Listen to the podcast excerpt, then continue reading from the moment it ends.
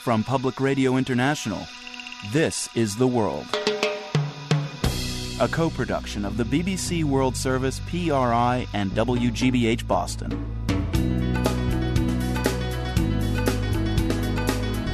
It's Monday, January 2nd. I'm Marco Werman.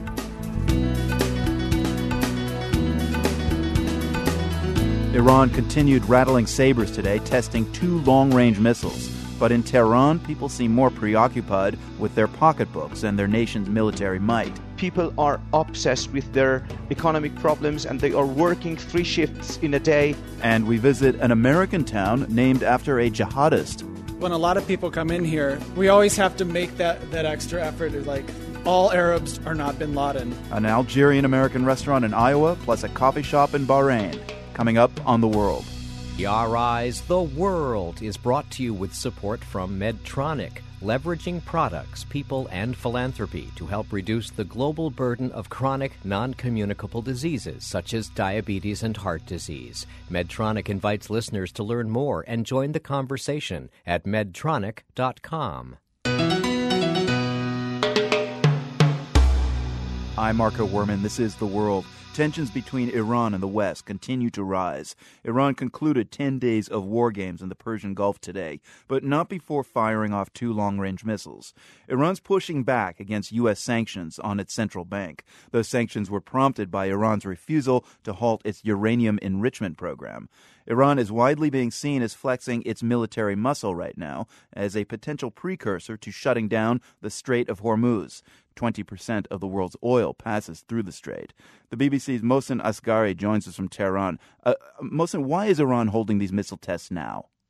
Uh, the timing is quite interesting because uh, this military exercise is taking place exactly at the time that the West and particularly America is increasing uh, the pressures over Iran's and particularly on Iran's economy. Iran is trying to send various messages to the outside world to say that, on the one hand, it is ready to defend itself in one way or another. And on the other side of the story, we can hear that Iranian top nuclear negotiators have sent letters or are going to send letters to the 5 plus 1 countries to set the stage for the fresh round of uh, nuclear talks in order to decrease tensions. I also want to ask you, Mohsen, about another troubling bit of news out of Iran, at least as far as the West is concerned. Now, this announcement on Iranian state controlled TV uh, is uh, saying that researchers have produced Iran's first nuclear fuel rods. The announcer is saying here that the rods have been inserted into the core of Tehran's research nuclear reactor. Mohsen, uh, is this a big step in Iranian nuclear technology? Potentially it's a bigger step for Iran and also it can raise a lot of concerns on the Western side. But it is exactly in the continuation of the same mm, policy to increase Iran's bargaining power in the run up to the new round of nuclear negotiations. And on the other side of the story, Iran wants to say that it has progressed enough in nuclear activities so it cannot halt uranium enrichment or it cannot change its policy. I mean, for the West, this news about the uh, nuclear fuel rods will be uh, provocative. Uh, how are Iranians reacting to all of this? I mean, it can all be kind of contained under the heading saber rattling. I mean, they know how these national actions and the back and forth can escalate. That's right. Iran has adopted the strategy of carrot and stick. On the one side, they send letter to the West announcing that they are ready to sit on the negotiating table to talk about nuclear tensions and on the other side, Iran is trying to show its power on testing missiles and also on nuclear activities and the progress that it has achieved through nuclear activities. Is all this making common Iranians nervous? Common Iranians, they are obsessed with their economic problems at the moment. They know that the sanctions have caused a lot of troubles for them. They have heard about uh, nuclear activities and they have they understood this story from this angle of vision that the West is against Iran's progress. This is what is advertised on and off on Iran's state TV. So they are obsessed with their economic problems because inflation rate is going up, um, unemployment rate, rate is torturing. They are obsessed with these problems and they don't pay attention to military exercise or these uranium uh, enrichment affairs in the same way that the Western people may look at it. So the economy is what's uh, dominating the lives of most Iranians right now, is what you're saying. Uh, how bad is it? It is bad because um, Mr. Ahmadinejad, Iran's president, has cut all the subsidies that uh, used to be allocated for electricity, petrol, and bread. So when they cut these subsidies, it put huge pressure on the people and especially on the working class of the society because the salary of these people has not increased, but the price of goods and costs of life has drastically increased. So the people, if you come to Tehran's streets, you'll see that people are they are working three shifts in a day and they are looking for ways to earn more money, you know, for the families. And it is interesting that the fluctuation of foreign exchange rate in Iran has become a huge story these days. People are rushing to banks and uh, foreign exchange centers in order to buy US dollar, keep those US dollars in order to sell it with a higher rate later. So these are the signs that shows that Iran's economy is suffering from uh, bad diseases these days. The BBC's Mohsen Asgari speaking with us from Tehran. Thank you very much indeed. My pleasure. Iran's economy and potential instability there are being watched by everyone in the region. What to do about Iran is certainly a top priority for Israel, as is the moribund peace process. Israeli and Palestinian officials are to meet tomorrow in Amman, Jordan, for the first official negotiations in more than a year. From Jerusalem, the world's Matthew Bell takes a look at the issues facing the Jewish state in the year ahead. There's a lot of interest in getting Israel and the Palestinians back to the negotiating table. The U.S., the United Nations, the Europeans, Russia, and the host of tomorrow's meeting, King Abdullah of Jordan, all want it to happen. But it's tough to find anyone who thinks it will, at least any time soon. In a wide ranging discussion with reporters, veteran Palestinian official Nabil Shath talked about possible options for the Palestinians in 2012. One of them, God forbids, I hope it will never happen, and that is we go back to violent confrontation in which Palestinians and Israelis are killed by the hundreds. We are determined not to let that happen. And therefore, the other alternative is to keep knocking at the gates of the world. Shath declined to go into detail, but he said President Mahmoud Abbas might decide to return to the United Nations to ask for recognition of Palestine as an independent state. In the meantime, Shath explained that President Abbas and his Fatah party have another priority in the coming months to work with the Islamist movement Hamas, which controls Gaza, to forge a Palestinian unity government and prepare for new elections. Shath said, like Fatah did years ago, Hamas is now giving up armed struggle and adopting a political strategy for dealing with Israel. In other words, Hamas is willing to accept nonviolence. Of course, they will not call it nonviolence, they call it a long term hudna, fine, call it whatever, but it is really commitment to nonviolence. The word hudna is Arabic for ceasefire, but Shath suggested that Hamas is changing and changing for the better. The Israelis are not convinced. Foreign Ministry spokesman Paul Hirschson says the international community still views Hamas as a terrorist organization. If President Abbas embraces Hamas, Hirschson says the Palestinian Authority is deciding to walk away from peace with Israel. Hirschson adds that Israel isn't alone in having doubts about the viability of a new Palestinian unity government. There's a lot of talk in the Arab media about how long will this reconciliation last, if it even really takes root. Uh, and is it just a marriage of convenience which will result relatively soon in a, in a bitter divorce between Fatah and Hamas themselves? From Israel's point of view, 2012 could be a fateful year when it comes to the issue of Iran and its nuclear program. There is regular speculation in the Israeli media about if and when Israel's government might launch military strikes against Iranian nuclear facilities. But for now, Israel's message to the international community is that Iran's drive for nuclear know how is not just a problem for Israel, but a global threat. Again, Foreign Ministry spokesman Paul Hirschson. We're looking at the potential for accident. We're looking at the potential for commercialization. We're looking at the potential for technology transfer to non state actors. A whole plethora of activity, not to mention the immediate cessation of uh, foreign direct investment, not to Israel, to the entire region. Speaking about regional challenges today, Israel's defense minister, Ehud Barak, said it's too early to say the secular Arab Spring has turned into an Islamic winter, but he warned that the political upheaval has led to more uncertainty and instability. For the world, I'm Matthew Bell in Jerusalem. Demonstrators in Bahrain may feel that the Arab Spring has passed them by. After almost a year, protesters haven't seen any tangible results, but at least they seem to have a rallying point. It's a coffee shop. Costa is a British chain, and one of its stores can be found right on a main road in Manama. The shop's tall windows give it a front row seat on a wide traffic circle where a lot of the protests have occurred. Independent journalist Reem Khalifa is in Bahrain. She's a regular customer at the coffee shop.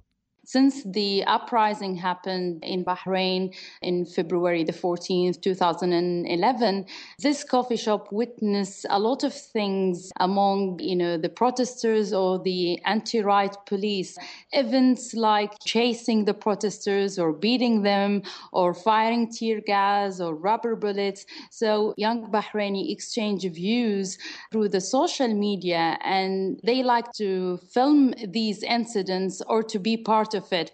When a group of protesters attempted to occupy the Budaya Highway three weeks ago, it was an attempt to imitate the Occupy Wall Street in New York. I was going to say that this whole story about the Costa coffee shop, it feels a bit like the fast food restaurants around Wall Street where the protesters there from Occupy Wall Street would retreat for food and, and bathroom breaks. What does uh, the Costa coffee shop now represent for these Bahrainis? Well, as I said to you, its location is very ironic, and uh, everybody could go there. I mean, men and women, boys and girls, and they can study, they can tweet, they can socialize.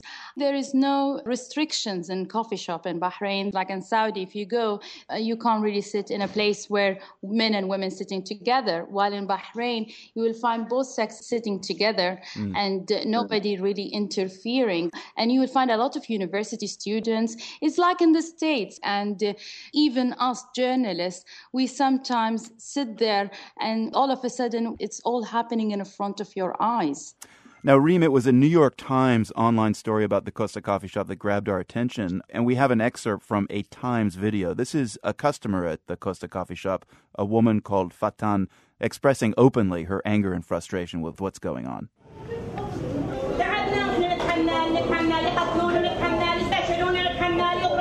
And Fatan says, We're tired of tolerating, tolerating. They hit and we tolerate. What kind of heart can tolerate this? We're tired of keeping silent, she says, and being patient. Our heart is melting into ash.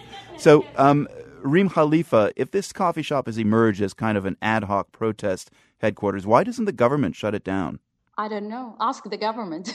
Mm. um, I think it's very hard. I mean, even Starbucks in another part of Manama turned also to be a place for the activists and for opposition to attend when there was a couple of trials in the diplomatic area. And I have to say, people are very much fed up seeing the clashes happening without having the right to assemble peacefully. Unfortunately, we see now the violence is increasing and it, it is very much frustrating frustrating for people like the lady just now we heard her voice. Have you actually been tear gassed yet? And have you had the misfortune of tasting coffee with tear gas in it? Yeah, many times, including inside my house. In the past three weeks, we experienced having this massive of tear gas that turned many areas in Bahrain to white clouds. It's happening um, almost every day now, and uh, in some areas is more extensive Independent journalist Reem Khalifa speaking with us from Manama. Thank you very much. Thanks. Still to come on the show, want to be a diplomat? A Danish journalist shows us how not to do it on PRI.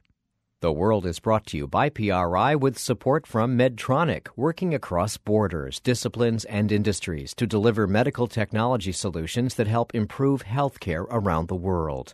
Learn more at medtronic.com/innovation. Medtronic, innovating for life. I'm Marco Werman, and this is The World. Republican presidential candidates are making their final pitches in Iowa today before tomorrow's first in the nation primary. We're going to take a look at one Iowa town of 1,500 people, surrounded by corn and soybean fields. It's the headquarters of the Tea Party Patriots of Northeast Iowa, and it's the only town in the U.S. named after an Arab Muslim, a 19th century Algerian jihadist. Reporter Andrea Wenzel of WAMU meets up with two unlikely entrepreneurs there, a gay couple running a restaurant in El Elkader, Iowa. From the outside, Schera's Algerian American restaurant looks like a classic American bar. In the window, you can see neon signs advertising beer. But when you walk through the door, your eyes are drawn to a display on the wall. So we have a little Algerian uh, slash Emir area where there is the, the both the flags of um, the United States and Algeria uh, hanging next to each other. This is one of the owners, Frederic Boudouani. And then the picture of the Emir with a little a little bio just to give people a sense on of who he was and what his deeds were. Emir Abdelkader's most famous deeds involved leading an armed resistance to French colonial rule. He was a 19th century jihadist. But after he was forced into exile, Abdelkader became a kind of interfaith hero. In Damascus, he saved a group of Christians who were attacked by Druze. But that's not what some people here think about when they first see the emir with his beard and white shawl. Co owner Brian Bruening explains. When a lot of people come in here, the, the cultural reference they have is with like mullahs in Afghanistan or, or you know, Al Qaeda, bin Laden, and those kind of things. And so we always have to make that, that extra effort is like all Arabs do not are not bin Laden. I mean, actually, the emir is, is the opposite. He was a Sufi, he was a peacemaker. Well, one of the sort of the uh, the ironic uh, things is that in in pronouncing Al Qaeda, uh, people generally f- say Al Qaeda, and I always like emphasize to people that R in Al Qaeda is not a silent R. Please, please pronounce it. I'm making the filling for burek, which is a ground beef, onions, parsley, and egg filling. You know, the, the trinity in Algerian food is very much onions, black pepper, and cinnamon. Frederic was born in Algeria. Brian's native of Iowa. The two fell in love as students in Boston. But only a few months later, September 11th happened. In my way, in trying to make sense of that horrific event, I, I decided to research the history of Islam in the United States and so they found themselves in the town named after the man Frederic considers Algeria's George Washington. Coming from Boston at the time, our first trip to Elkader, you think yourself you're going to a town in in the Midwest uh, where the stereotype is that people are not really accepting and they're not really open-minded. But to their surprise, the mayor of Elkader, Ed Olson, was personally eager to greet anyone interested in the town's Algerian connection. Frederic's Algerian friend, Faisal Balakhtar, remembers his first encounter with Mayor Olson. It was Sunday. We were driving. We were at the downtown. And suddenly we see the, the old mayor, Mr. Olson. He came from his house, you know, wearing his uh, robe. Somebody apparently called him and told him there is some people with dark hair. They must be Algerians, you know. So we were at the stop sign, you know, everybody with dark hair, you know you know, and then we have this old man, you know, say, Salamu alaikum. Back in the 1980s, Mayor Olson was invited by the Algerian embassy to join the Sister Cities program. Ed and his wife Ruth even took a delegation to visit Algeria. And so Ruth and Ed welcomed Frederic and Brian and helped them start Schera's restaurant. Ed passed away in 2009, but Ruth is still a regular. I think the restaurant is a fine addition to our town. It's drawing a lot of people to El Elkader that would have never had any reason before to come. Ruth admits not everyone here is delighted by the idea of an Algerian American restaurant run by an openly gay couple. We're a small enough community. We're a basic Christian community. There's a lot in a small Iowa town that don't understand. Frederic says they try to act as cultural educators, but it can be exhausting when you're the town's only Muslim if there is a sort of a bombing at a, uh, at a nightclub in Bali, people come here and feel compelled to ask me why did that happen? Or can you explain it to us? Or i turn into, into this weird sort of spokesman for the whole faith. Frederic and Brian admit there are plenty of locals who refuse to come to Schera's, and a few town residents did raise concerns about Frederic and Brian's motives and their background, but nobody would say anything on the record. Still, the restaurant has its share of local regulars. Richard wears a checked flannel shirt and looks like you'd imagine an Iowa farmer to look. I mean, here it's just, it's just a whole new taste. It's just more relaxing and more enjoyable. It's just I don't know how to explain it other than Culture. that. Yeah, culture is a very that's a good word. You can you can tell I'm a farmer. Richard's wife Betty says it's not just about the food. I think people who reach out and want to know others and like culture and like new experiences like that are grateful that this is here. I mean, I just think it's fantastic. It's so needed because people across the country were having such a thing about anti-Muslim type thing, and, and the basic thing is we're all we're all the same. What I'm hoping to do is that people get to know us as a human being and that the stereotypes would shed naturally and not try to rip their stereotypes away from them. Brian says it makes sense for them to do this in Iowa. The state has historically been on the forefront of progressive issues, from desegregation to gay rights. Who says we can't come to Iowa and, and make a life for ourselves? Brian and Frederic both say Elkader is now home. That was pretty nice. Thank you guys. Thanks for coming. Have a nice evening. Thank you. For the world, I'm Andrea Wenzel, Elkader, Iowa. You can see the regulars at Schera's and get a sense of the trinity of Algerian cooking, including burek and the luscious marinade known as chermoula. That's at theworld.org. Now, for today's GeoQuiz, we're looking for a mountain in British Columbia. There's plenty of snow for skiers there this season, unlike last year when snow had to be helicoptered in for the Winter Olympics. And when there's deep snow, it's time to hit the slopes. Okay, I'm just heading down a run called Matthews Traverse. It's pretty cold and windy up here. I'm heading out to Flute Bowl to look at the snowpack. I don't know if you can hear the wind blowing, but it's howling pretty good. Where am I? Those are the clues for today's Geo Quiz.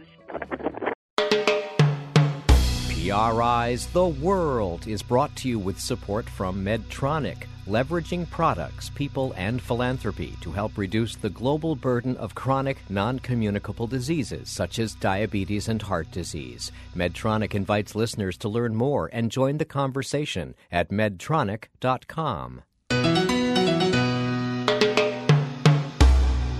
I'm Marco Werman, and this is The World, a co production of the BBC World Service, PRI, and WGBH Boston.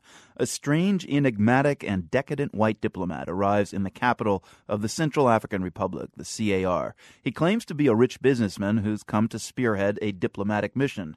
His passport says that he is Liberia's general consul to the Central African Republic, but he was not appointed by the usual channels. He bought his diplomatic passport for $150,000 from a broker he found online, and he's really in the CAR to assess vast reserves of diamonds.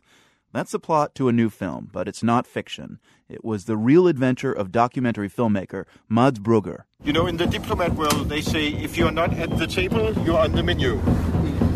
So we have to get to the table. That's Brugger pretending to be a wealthy diplomat in his film The Ambassador.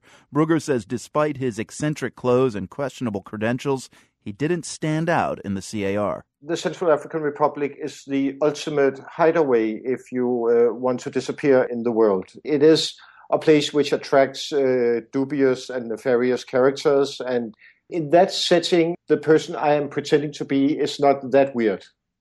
You know, CAR is a pretty dangerous country and, and it's not that well known. Uh, why are people so attracted to it? If you are attracted to Africa as it was in the 1970s, it is the place to go to. It is a country of fiction because it is so non functioning, it is so forgotten that it is um, also a place for adventure, basically. But they have diamonds. They have everything. They have diamonds, they have titanium, they have iron ore, uh, oil. Uh, it, it, could be the uh, Switzerland of Africa. Now, at one point, you fly to visit a diamond mine inside the CAR. It's it's dangerous, and you can't even stay there very long, like an hour or so. And you've re- already been told by one of the diplomat credential brokers that if you don't play your con right, you're going to end up dead in a ditch somewhere in Africa. Did you have a contingency plan for what would happen if you were caught as a fake? Well, when you are involved in extreme role play, as extreme as this, you have to believe that you are invulnerable, that you will. Um, you know, survive the uh, the adventure. My plan B was actually, you know, uh, my consulate was situated in a hotel right next to a river which borders with the Congo. So I thought, you know, if things really uh, go bad, I will swim across the river to the Congo. But that is a, a pretty desperate plan B. Explain something to me. If you're a man in search of diamonds and you have a diplomatic passport, what advantages does that give you? Well, first of all, you enjoy uh, protection because of your diplomatic title. You are, in uh, some regards, above the law and untouchable. You also have easy access to the circles of power.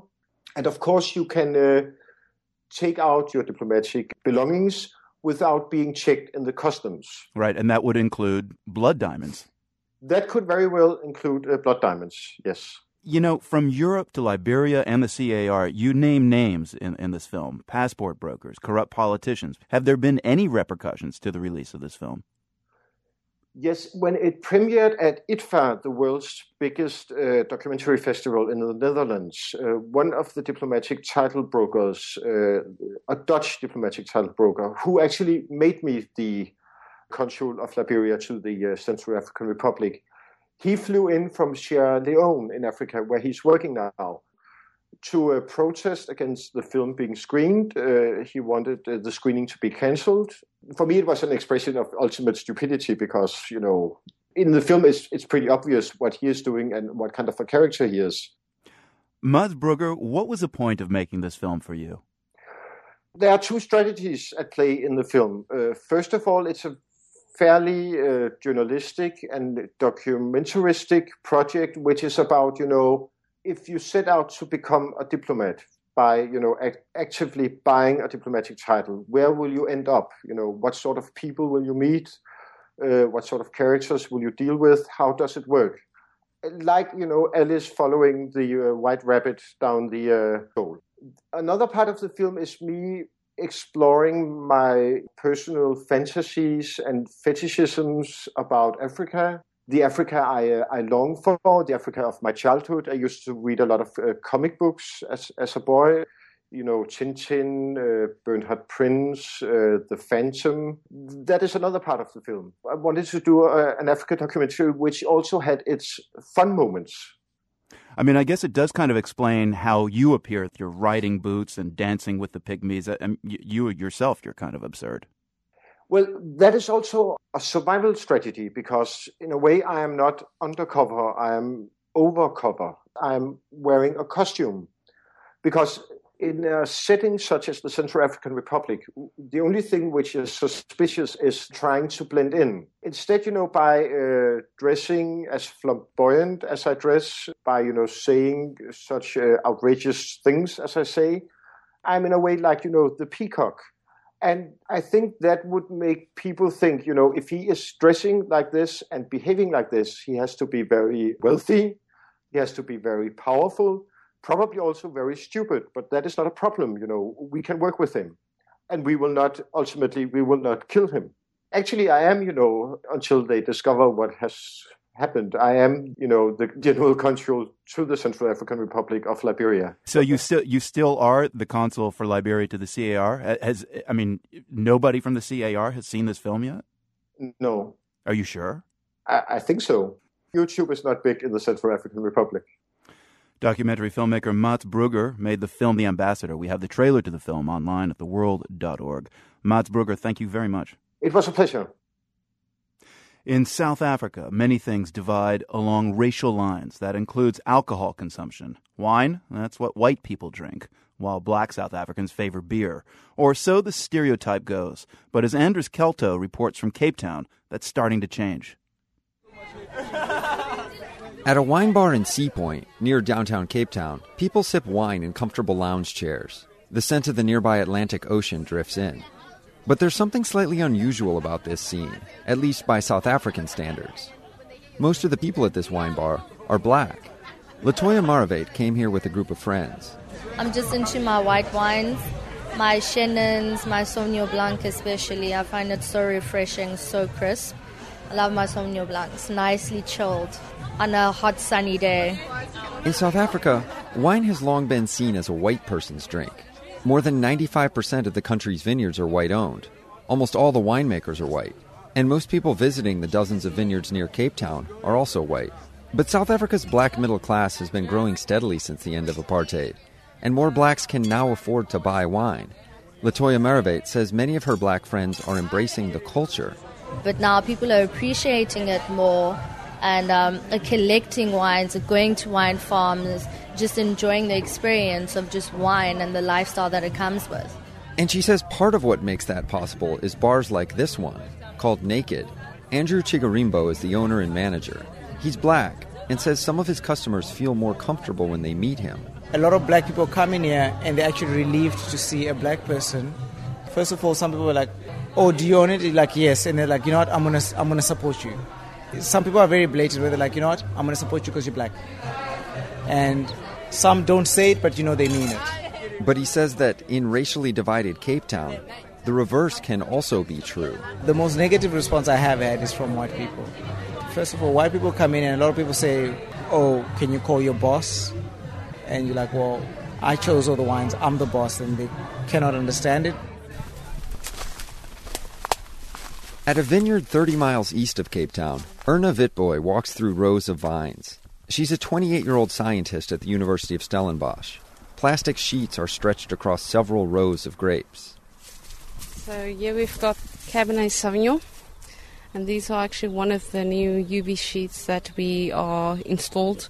It is basically excluding all UV light. Viticulture, the science of growing grapes, is a major field of research in South Africa. But as a black woman, Witbooi is an anomaly in her field. In fact, she says she's the only black academic in viticulture in the entire country. She holds a lecturing position at the University of Stellenbosch, presents at international conferences, and publishes regularly in science journals. Despite all that, she says some colleagues still view her skeptically. We would be the speaker at a workshop, for instance, and and they will sort of just look at you in a very weird way. She says awkward moments like that are common in viticulture, which still feels like a white man's world. But rather than being discouraged, she says she sees incidents like that as motivation. I do have days that it actually just goes really, really bad, where I do get that feelings of, no, I don't belong here. But then I just give myself a little kick under my butt and I just tell myself, well, somebody has to be the pioneer. She says her mission now is to recruit more black students, especially women, to the field. A few of her current students are interested, and she hopes many more will follow.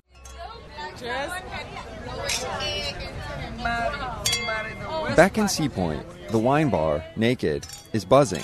Manager Andrew Chigarimbo says many of his black customers still buy wine for the wrong reasons. Those are the people who walk in here, they do not know what wine it is, they don't care, they just say, I want the most expensive wine and I want to drink it. I know for a fact that that person does not know anything about wine. They just want to show that they got the money and they can do it. But he says as time passes, more are beginning to appreciate wine, not just the status that comes with it. For the world, I'm Anders Kelto, Cape Town, South Africa.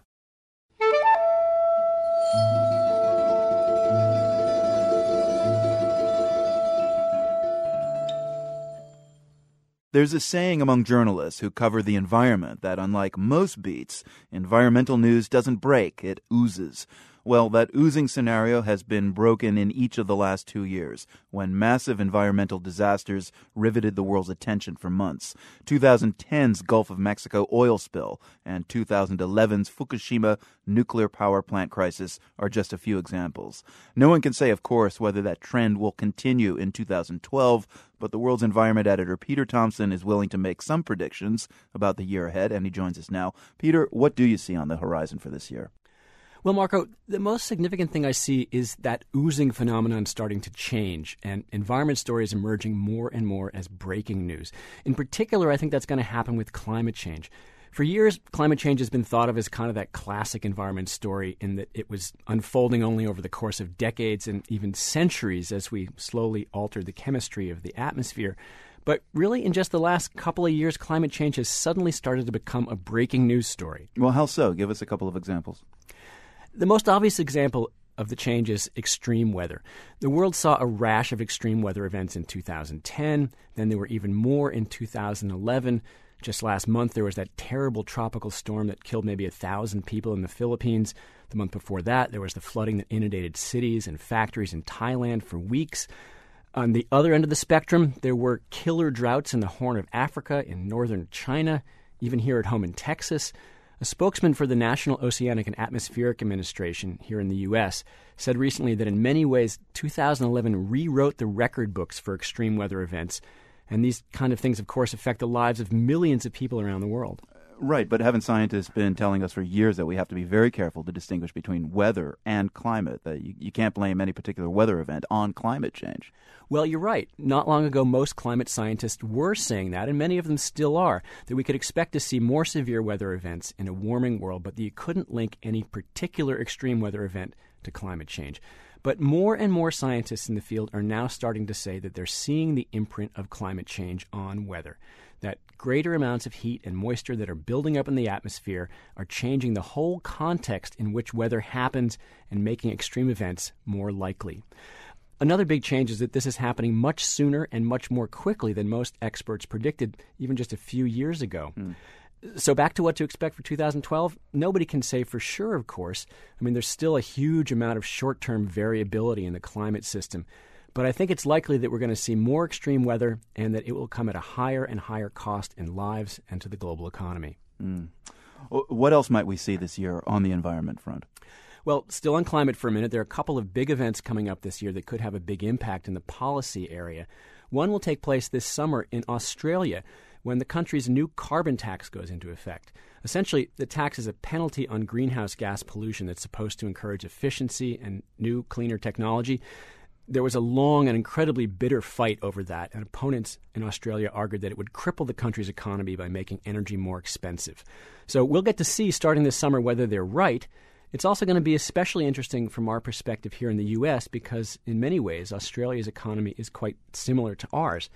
Um, then, of course, here in the U.S., we have the fall election, and that's going to have a big impact on our own climate policies. President Obama has disappointed many climate activists, but he's also taken some pretty significant steps to cut emissions. And if he loses in November, or even if Republicans just increase their numbers in Congress, we're almost certain to see everything the Obama administration has done on the climate front chipped away at or even rolled back altogether. And, and, Peter, what do you see in 2012 in terms of countering the climate change with advances in energy technology? Well, it's interesting. There are some, some two extremely interesting and contradictory trends on that. On the one hand, on the fossil fuel side, there's been this big rush to develop more and more so called unconventional sources of petroleum. Those are the things like the tar sands or the mm-hmm. oil sands in Alberta, deepwater offshore oil in places like Brazil and our own Gulf of Mexico, and, and the shale gas that we've been hearing about under big parts of the U.S. and Europe and other places. Right. There's kind of a big global rush for these resources right now, but they can come with a much bigger environmental impact than even conventional sources of petroleum. And there are big debates over how and even whether to go after them. And we're no doubt going to see a lot more of those in the coming year and beyond. On the other hand, renewable energy is really starting to take off. Prices are dropping for solar and wind. Countries around the world are trying to wean themselves off dependency on conventional sources. So in 2012, we should look at Germany and Japan in particular. I think for interesting developments since both of those countries are moving toward a future with a lot less fossil fuel and nuclear power. The World's Environment Editor, Peter Thompson, thanks very much. Thank you, Marco. This is PRI. I'm Marco Werman. This is The World. Avalanche. The word alone is enough to send a chill down your spine, and like a tsunami or tornado, you don't want to be anywhere near one. In Canada, two skiers were killed late last week by deadly avalanches. Forecasting avalanches is crucial to avoiding such tragedies. In North America, most major ski resorts have avalanche forecasters to assess the risk of massive mountain snowslides. Jan Tyndall is on duty at Whistler Blackcomb Ski Resort in British Columbia. Jan, tell us exactly where you are right now. I'm at the top of Whistler Mountain at about 6,000 feet here, uh, looking out around me. How's yeah, it look today? Nice view. Looking south, I can see uh, Whistler Mountain Peak. As I look to the north, I can see the mountains in Garibaldi Park as well as the peak of Blackcomb Mountain across the valley. So it's a pretty darn nice view for an office.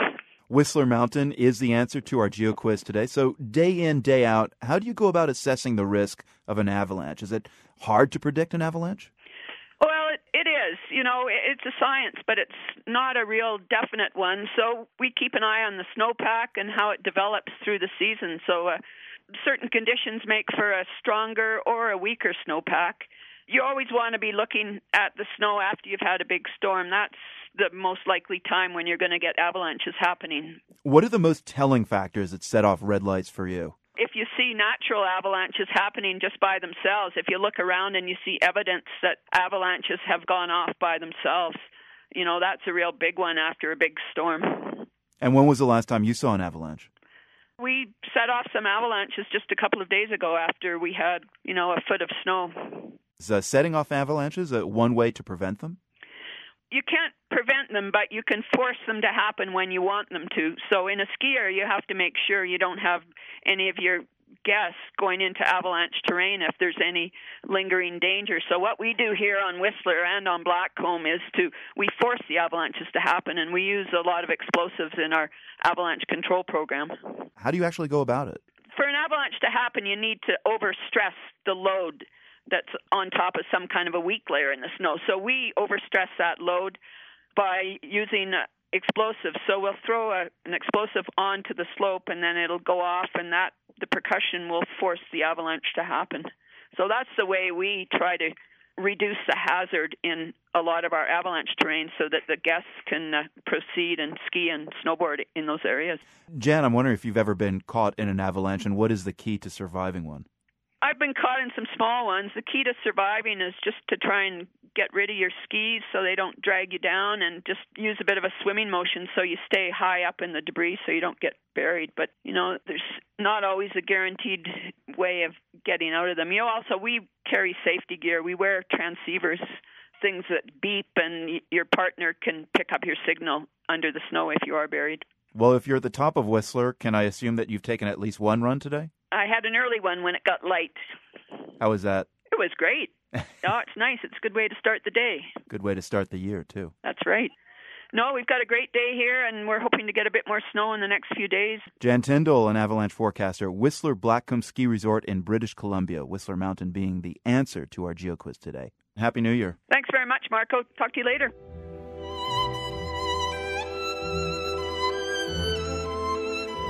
Last June, a Stradivarius violin sold at a charity auction for nearly $16 million. This is Joshua Bell playing a Stradivarius, not the one that sold at that auction. For centuries, performers have trumpeted, excuse the pun, the sound, the feel, and the quality of the Stradivarius. But a new study published today suggests the legendary violin ain't all that. 21 professional players were sent into a darkened room and handed six violins, three modern and three old. One violin was a vintage Stradivarius. The idea was to see which violin the players wanted to keep. And once the taste test was over, the Stradivarius garnered the least amount of votes. Claudia Fritz was the lead author of the study. In the data, there is a preference for modern violins there is no clear preference for old violins. Right, and it's staggering because it kind of upends the conventional wisdom about the Stradivarius being hands down the, the violin exactly. everybody wants. How do you explain that, though? I mean, have Stradivarius playing violin wizards like Pinchas Zukerman and Regina Carter been suckered by the Stradivarius hype? I think, I mean, it was quite expected. At least, I mean, we were not surprised by the results. Uh, the visual bias is just enormous um, people know it's a Stradivarius and then they will just convince themselves. And it's definitely and, beautiful instruments. Right. It's definitely instruments which went through centuries and who, which have like a long story and and that's what is appealing and i mean well i was going to ask you i mean psychologically what is going on here does the brain collect these narratives about age and legend and price yeah. of these violins and then and then convince the ear that it is a better instrument yeah, I mean, it may not convince the ear it's better, but it may increase the, the pleasure you have playing it. You just feel, oh, such an odd instrument. It's a beautiful one. It has been played by Yehudi Menuhin and by famous players, and and and then you just have pleasure to play it and then if you have pleasure you may actually like the sound I noticed Claudia Fritz in your in your study that there was a comparison with a recent uh, another recent study involving wine and its price. Yeah. Explain what that study found and whether you think your conclusions on the Stradivarius mirror the wine study. Well, the study showed us was that the, the pleasure uh, experienced by tasters was greater when they could see the label and that the label was an old wine. Mm and it would probably be the same for for many things i mean the same if you look at a painting and suddenly somebody tells you oh it's a real picasso you will say oh yes you know mm-hmm. i think society has some pressure on us in terms of aesthetics I, I know, you know, I'll shift gears here to a guitar. Um, Willie Nelson uh, plays a completely tattered Martin guitar that's got holes all over it, and, and he's convinced, or his ear is convinced, that sounds better than the same model that isn't damaged. Uh, don't you agree that for a musician, there are personal and sometimes irrational preferences for certain instruments? Mm, they are irrational when when you can see the instrument, I would say, just because. But I mean, that's part of it. I mean, obviously, many players say that the violin they play has to be beautiful, at least to their eyes, you know. Um, and I, I, completely understand that. As a musician, you want to play an instrument. I mean, an instrument is like almost like a person for you, and you just want to, yeah, you want it to to be appealing, and that's completely normal. Claudia Fritz, you play the flute, correct? Yeah. Have you ever had this experience of finding one to be better than the other, even though it may not have the same kind of legend or, or age? Well, I haven't done any any study on on the flute myself, um, but I know that some studies have been conducted to know whether golden flutes are better than silver flutes, mm. and blindfolded, nobody could tell the difference people the same as for violins you know flute players claim that they can tell the difference between a golden one and a silver one and there, there is definitely a different type of sound. But when you blindfold people nobody's able to tell. So it's the same. All that shines is not necessarily gold. Indeed. Claudia Fritz is with the Institut Jean le Rond d'Alembert in Paris. We'll close today with more Joshua Bell on the Strad from the Nan and Bill Harris studios at WGBH in Boston. I'm Marco Werman. We're back tomorrow.